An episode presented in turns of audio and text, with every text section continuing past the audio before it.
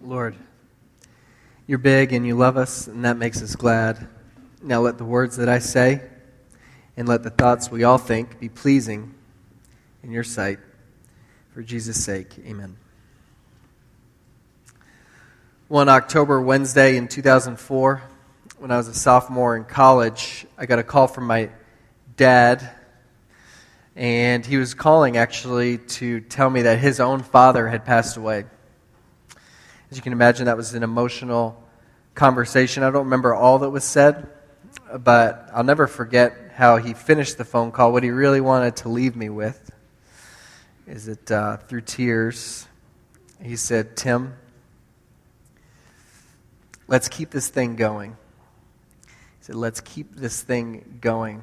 What he was trying to do by saying that was to help his college age son to see that I was part of something bigger than myself, that my grandfather had been devoted to Jesus and that he had passed on that faith to his son, and that my dad had then passed that faith on to his own son. And so I remember in the following days looking in the mirror and challenging myself Tim, do not let this die with you.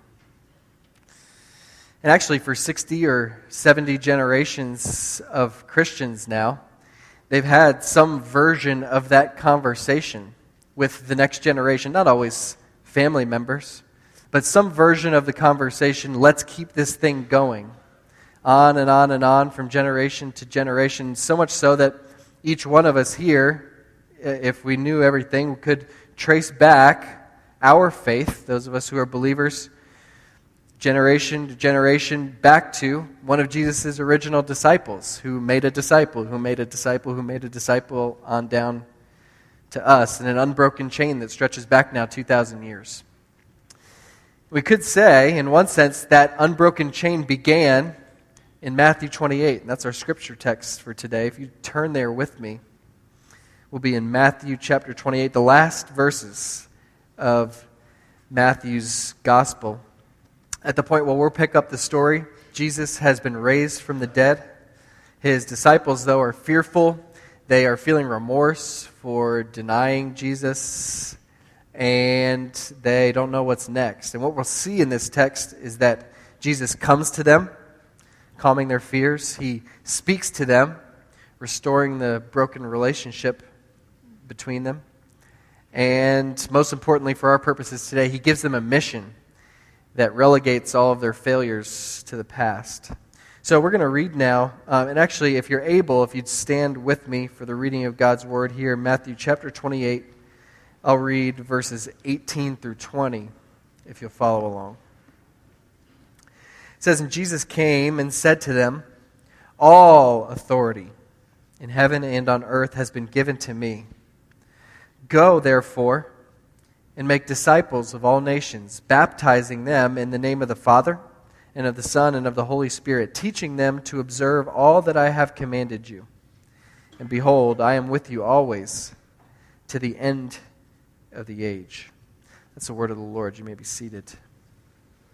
This is the last sermon in our Marks of a Disciple series. We started this way back in September. We took a short break in the middle. But in this series, we've been exploring what it means to be an intentional follower of Jesus who's forever becoming more like him. And as we've walked our way through this series, we've treated it in concentric circles. We've said that right there in the middle was this upward dimension of discipleship, that there's an essential posture of a disciple in which we are joyfully submitted to our Lord Christ. And then we moved to this second ring, what we called the inward dimension, and we said that there are certain things that characterize the inward life of a disciple, a follower of Jesus. There's a spirit sensitivity, there's scripture, there's prayer, there's repentance taking place. And then in this final section of the series, we've moved to the outward dimension, we've called it. Uh, these traits or marks deal with our relationships with other people. And there we've seen these marks. And today we come to the very last one that a disciple makes disciples.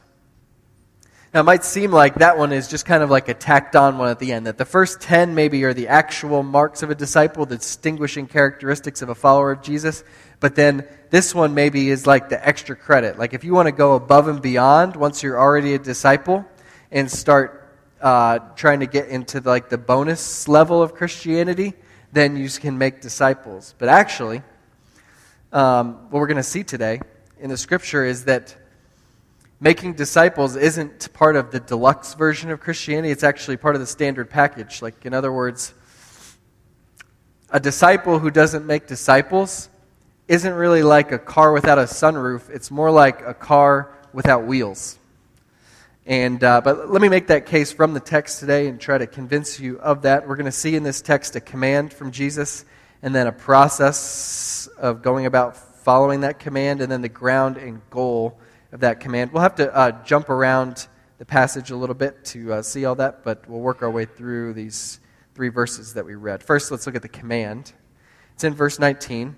There's actually, it's hard to tell in the English, but there's only one true command in this passage in the Greek, and it's one word uh, that we have translated make disciples. And as soon as we hear that command to make disciples, we realize we've come full circle from where we started back in September when we looked at it, what it means to be a disciple. And we used this definition that a disciple is an intentional follower of Jesus, forever becoming more like him. And so at the outset of our exploration today, we can say that at very least, where we're going today is the suggestion that what we're called to do as people who make disciples is at very least, to introduce others into this sort of relationship in order that they might become just this intentional followers of Jesus, who themselves are becoming forever like him. And so, we'll get into more specifics of that as we go, but I want to address a question right off the outset that people have been raising lately in my circles, um, and it comes from verse 19. It's the question of who actually is called to make disciples. I want to go there right off the bat. Who is this command given to? And if you've been in the church uh, for a long time, the question might seem like an obvious one to you because you've probably heard any number of sermons on this text, and you've heard preachers say, Jesus commands his disciples to make disciples, and so you all go and make disciples, right? But in recent days, some have started to question uh, that premise. Whether we today are called to make disciples, whether that's a command that directly applies to us, or, they say, isn't this just given to Jesus' disciples, his immediate hearers, and aren't we going beyond what's warranted to say it's a command for ourselves? Um, so there's voices disputing this, so I want to just take a moment and address it.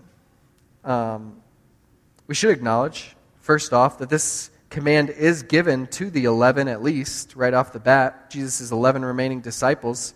It seems in verse 17 that there are others probably present, but those present are there, according to verse 16, as disciples, in their role as disciples. So, when Jesus begins speaking to those present in verse 18, he's addressing them as disciples, as followers of his. And for that reason, Christians in every century have read this very passage and concluded that since Jesus was giving this command to his disciples, all of us who are identified as disciples now, this command also applies to us.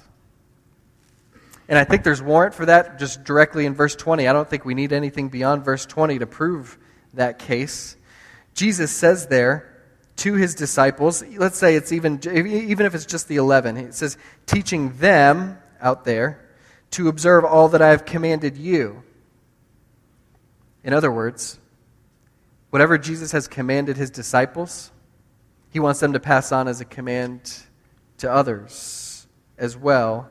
And so we have there uh, the reason for us to take this passage and say we are justified. If we are disciples of Jesus, this is a command that applies directly to us today. So it's hard to overstate this, I think, that the plan of Jesus for the survival and the growth of the Christian faith is right here. That a disciple would make a disciple who would make a disciple on and on until he returns. Youth ministry is optional to the plan, right? VBS, optional. Having a church building is even optional. This right here, making disciples, not optional. It's fundamental to the plan. It is the plan itself. And so let me just be very clear it's a false teaching that says that we today, as Christians, aren't bound by the command to make disciples. Thank God that that false teaching hasn't gained traction before you and I were discipled in the faith, right? Because it's conceivable that you and I wouldn't be Christians if it had. So let's get practical here at the end of this first point and ask a question. The question I was originally going to ask was at the end of this first point was Are you making a disciple right now? But I actually want to ask a different question. On further reflection, I want to ask this question What sort of disciples are you making in your life? What sort of disciples are you presently making in your life? And I want to ask it that way because I was reminded this week that, in a sense, we're all making disciples, aren't we? When I think back just on my past week, I think about conversations I've gotten in. I've um, tried to talk someone into watching certain shows on Netflix and saying it's not worth your time to watch certain other shows on Netflix. I've tried to be persuasive on certain forms of political engagement in a conversation I had with someone. I have um, made statements um, to the watching world inadvertently um, about my loyalty to certain brands or to certain sports teams. Um, I've uh, debated the pros and cons of certain vacation destinations. I've been trying in some way to shape and form and mold the others around me in all different sorts of ways, even just in this past week. And I imagine that if you thought about it, you would think that you've done the same. So the question isn't really, are we making disciples? It's what sort of disciples are we making? To what end are we forming the people that God has placed in our lives? So that's why when, when people complain that they would make disciples of Jesus, but they just haven't been trained to do so, my response is always the same. It's, well, who trained you to make disciples of the Chicago Bears?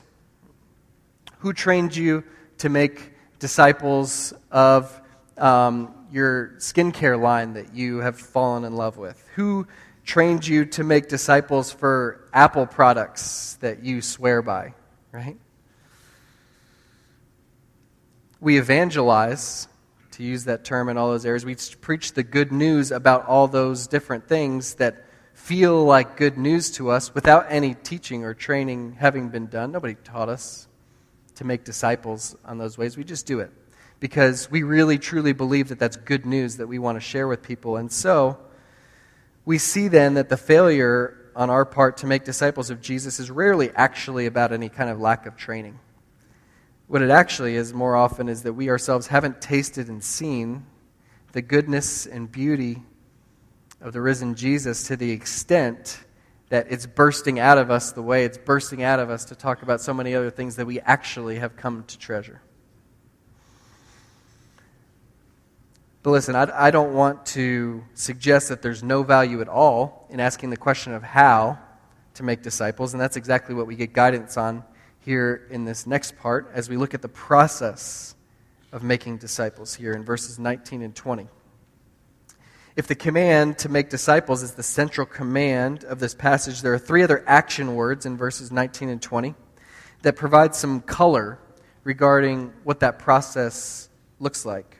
There's going and baptizing and teaching. So, first, going. There's the call to go, therefore, in verse 19, and make disciples. And again, if you've been in church for some time, you've probably heard many sermons on this. You may have even heard conflicting takes on what the significance of this word go is here. I want to encourage you to look at the highlights this Thursday to read a more full explanation of that. But for our purposes this morning, here's what I want to say about this word go, therefore, and make disciples. Go the go implies that there's some level of intentionality that's going to be required if we're going to make disciples. In other words, none of us will ever stumble into disciple making.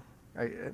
If we're hoping that one morning we'll just wake up and realize that we've made a disciple, um, we're unlikely to have that experience. There's got to be some intentionality of going places we wouldn't have ordinarily gone if we weren't intentionally trying to make disciples.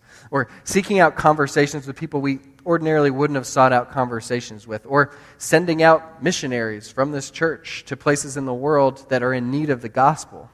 There's some intentionality that needs to be involved, I think, that's required by this word go.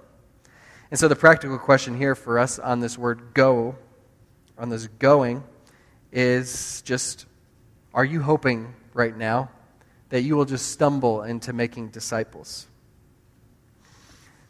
It's unwise to do so. You, you may well have opportunities within your daily, everyday rhythms, the people that are in your home with you, the people that God's placed in your workplace with you, the people that work out next to you or go to the same Starbucks that you do.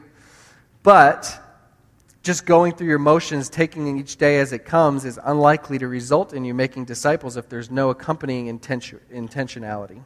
Um, so this morning, God might be calling you, He might be calling someone to go out on the foreign mission field. This might be the morning that someone senses that call. For someone else here, they might sense the call to start prioritizing time with a specific coworker that you haven't prioritized time with before. For someone else, there might be a, a sense that you get this morning that it's time to start working out at the same time every day or going to the Starbucks at the same time every day so you start seeing the same people and you're going to start being intentional about those conversations. I don't know how the Lord will direct you this morning. But the question we're asking here on this word go is what aspect of your disciple making currently reflects the intentionality wrapped up in that word go? Remember, we said there's three words, though, that flesh out what it looks like to make disciples. There's going and then baptizing. Baptizing is the second one. We had a baptism here this past week that we were able to celebrate, Matthew Firestone. Uh, that was a great joy for us. And we said there during that baptism that baptism is an outward sign of an inward reality that this person has been transformed, has been included in the family of faith. In other words, that this person has become a disciple. So, if we are to be a disciple making church, it will be increasingly characteristic of us that we are a people who share the gospel with people who don't presently know Jesus, who aren't already his disciples. And so, the practical question here is just are we sharing with people who don't already know Jesus? I've said once before from this stage that many of our most thoughtful, unbelieving friends, including the staunchest atheists, are confused when they realize what it is that we believe and they recognize that we haven't ever shared with them what it is that we believe because they say things like this. I put the quote on the screen from one prominent atheist once. They say things like, How much do you have to hate me in order to believe that you have the only way to God, the only way to eternal life, and not try to convert me to your way of thinking? How much do you have to hate me to withhold that from me?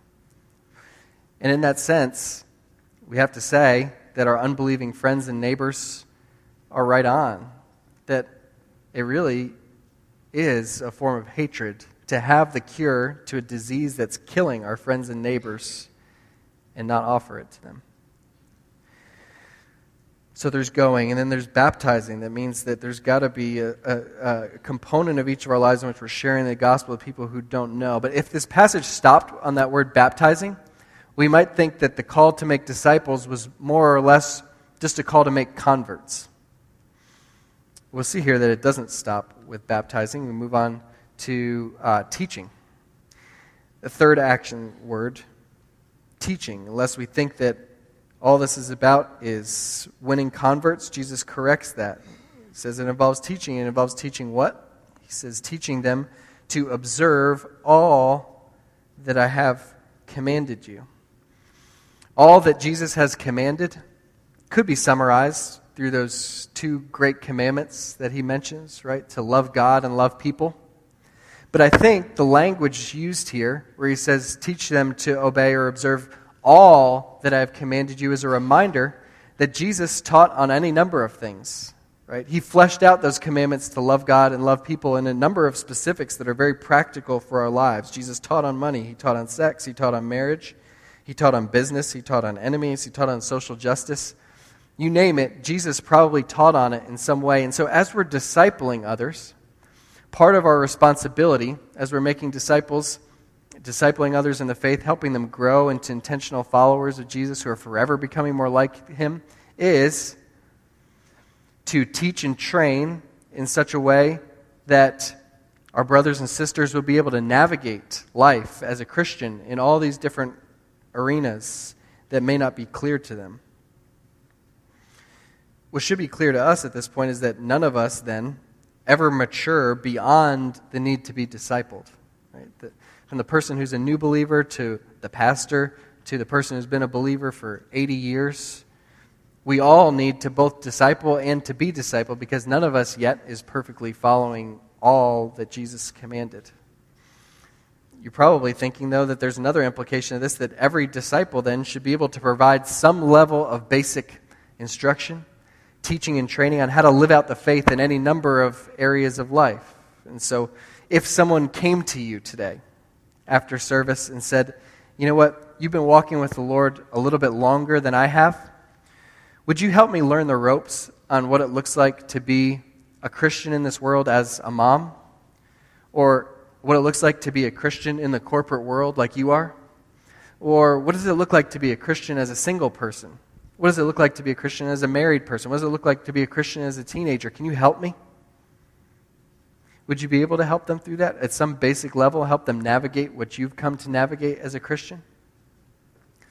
If this morning you consider that and you realize, actually, I think I'd be at a loss in some areas if someone came to me and asked me what it looks like to follow Jesus with my finances, for example, then I think the action step is a different one. It's maybe just this you probably need to find somebody to disciple you. Find somebody in the church who's been walking with the Lord a little bit longer than you have and ask them if you can get together a few times and if you can ask them questions about what it looks like to follow Jesus in a particular area of life that you don't feel equipped to follow Jesus in, to teach someone else how to follow Jesus in.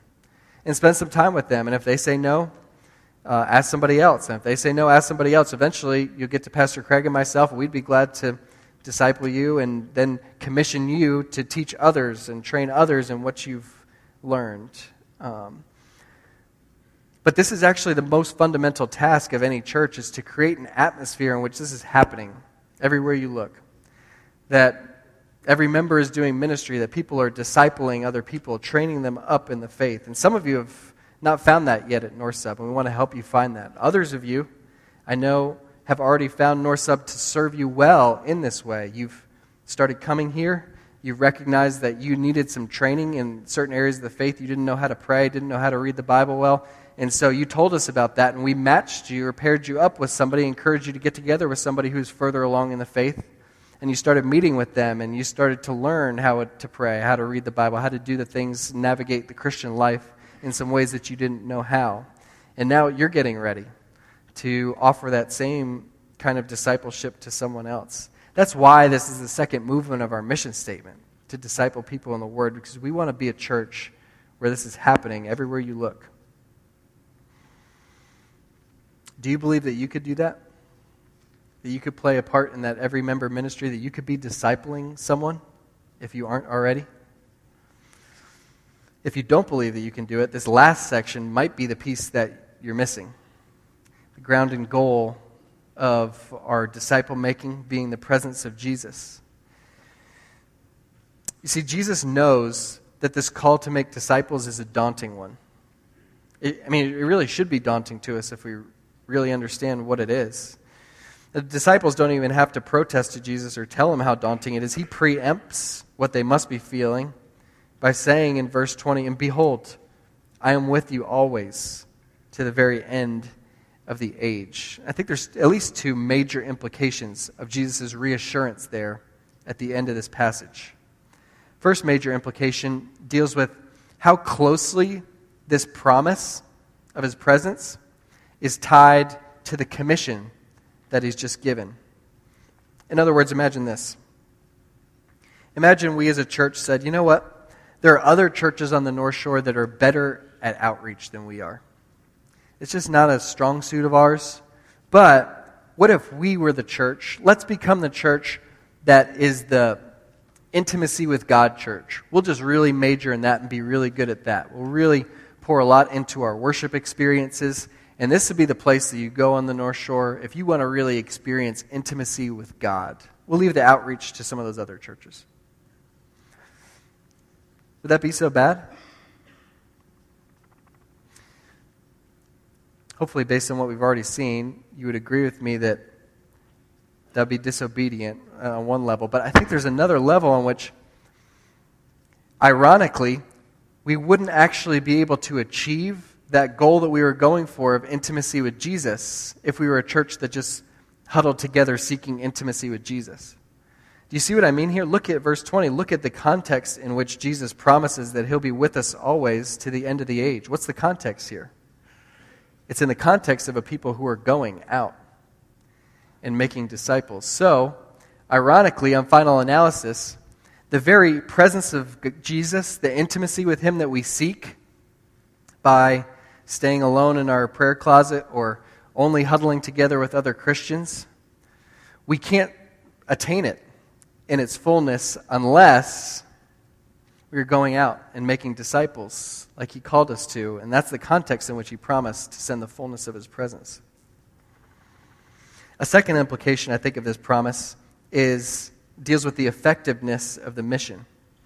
In the Old Testament, there are also missions like this that people were sent out on, and it often is accompanied by something like this a promise from God that God, I will be with you. And each time there's a layer of that that is something like this Your mission will be successful because I will be with you. It should be clear that it's no different here. Um, Jesus is assuring his disciples not just that he be with them, but that their mission will be successful ultimately because he's with them. So, friends, that's really good news for us, I think, because we don't have to feel fear failure. We are a people who will have the presence of the risen Jesus and the person of his Holy Spirit going with us as we go. And so, no matter how much we fumble and bumble through our efforts of disciple making and do it awkwardly and clumsily and not that well, we have a promise from Jesus that disciples will be made, that this will happen, that the gospel will go to all nations, and some that we share with will become disciples of Jesus. There's no promise that every individual will. But there's a promise that if we, the church, do this, that some of those that we share with will become his disciples, some from all nations. That's why Pastor Craig started 2019 by calling on us to raise the spiritual temperature here before we launched into anything regarding outreach. Because we could have the best laid outreach plans, but if we tried to engage in those on our own power, we have no hope in it being effective. It must be empowered by God's Holy Spirit. So think about this with me.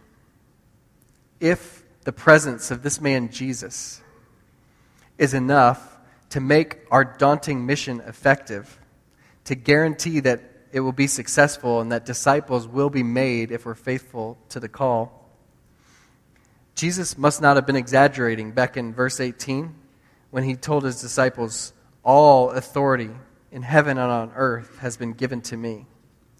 Like, that's a massive claim. What Jesus is saying is that the self imposed temporary limitations that he had allowed to be placed on his authority have now been removed now that he's been raised from the dead. The spheres in which he was exercising authority have now been enlarged in such a way that there's no man, no woman, no government, no corporation, no individual that is beyond the scope of Jesus' rightful um, exercise of his authority in heaven or on earth. I think when we reflect on that, the massive authority that Jesus is claiming here that he has, then that word, that simple word in verse 19, takes on a lot more weight and significance. I'm thinking of the word therefore easy to pass over that word in verse 19, but that word therefore ties so tightly our call to go and make disciples to what has just preceded the authority of the one who's sending us. And maybe a contrast is helpful as we consider how important Jesus' authority is to our mission.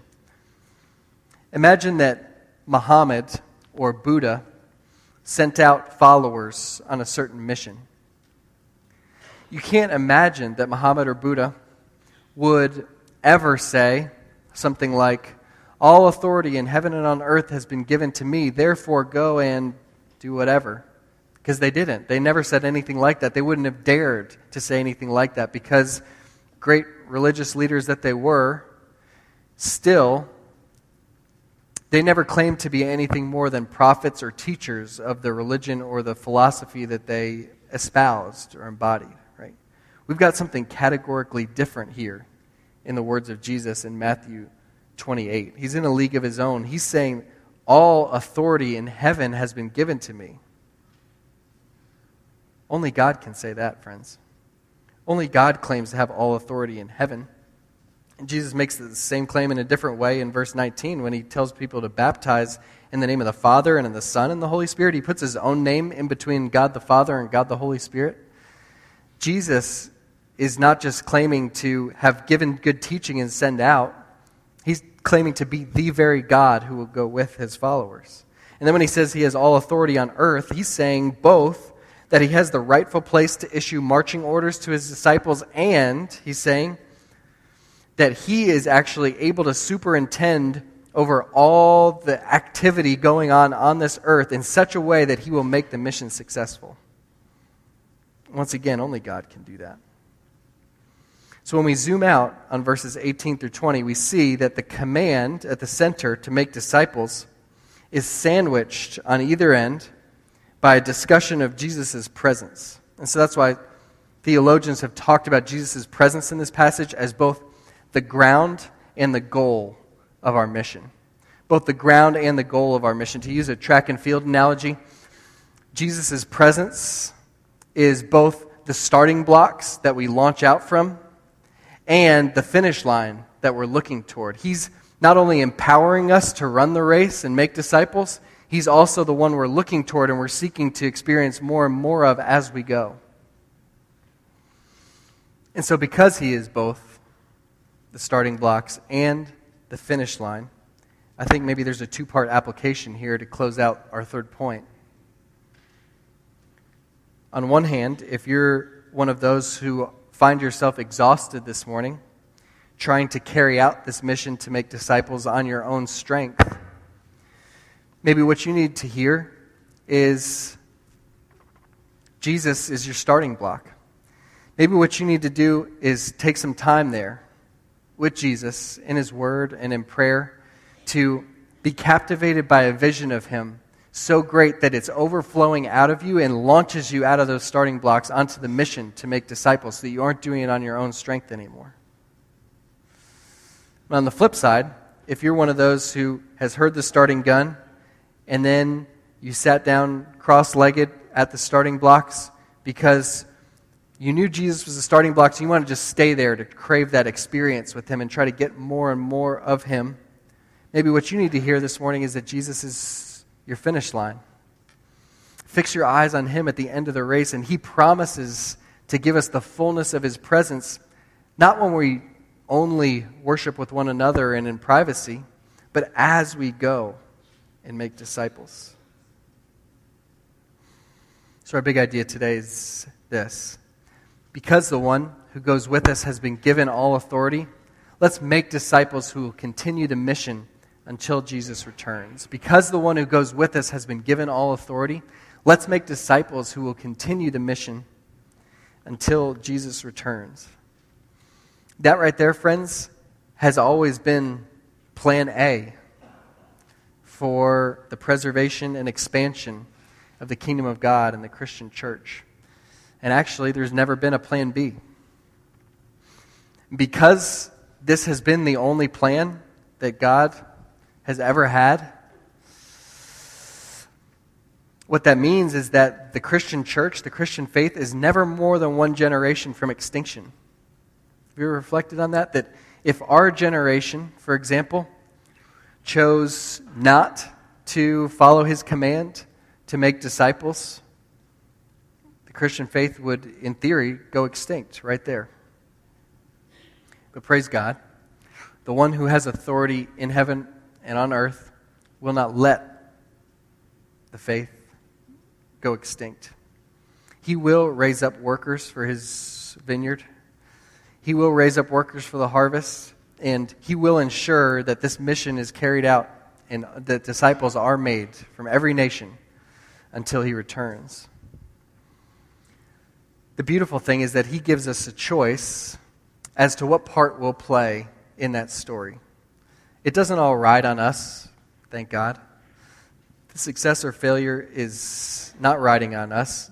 He ensures the success of the mission, but He does give us a choice of what role we'll play in the story. So, for us as North Sub, the question is this What will our role be in this story when it's all said and done? Will it be said of us, North Sub joyfully participated in the mission of God by being discipled and making disciples on the North Shore and beyond until Jesus returned? Or will our role in the story have been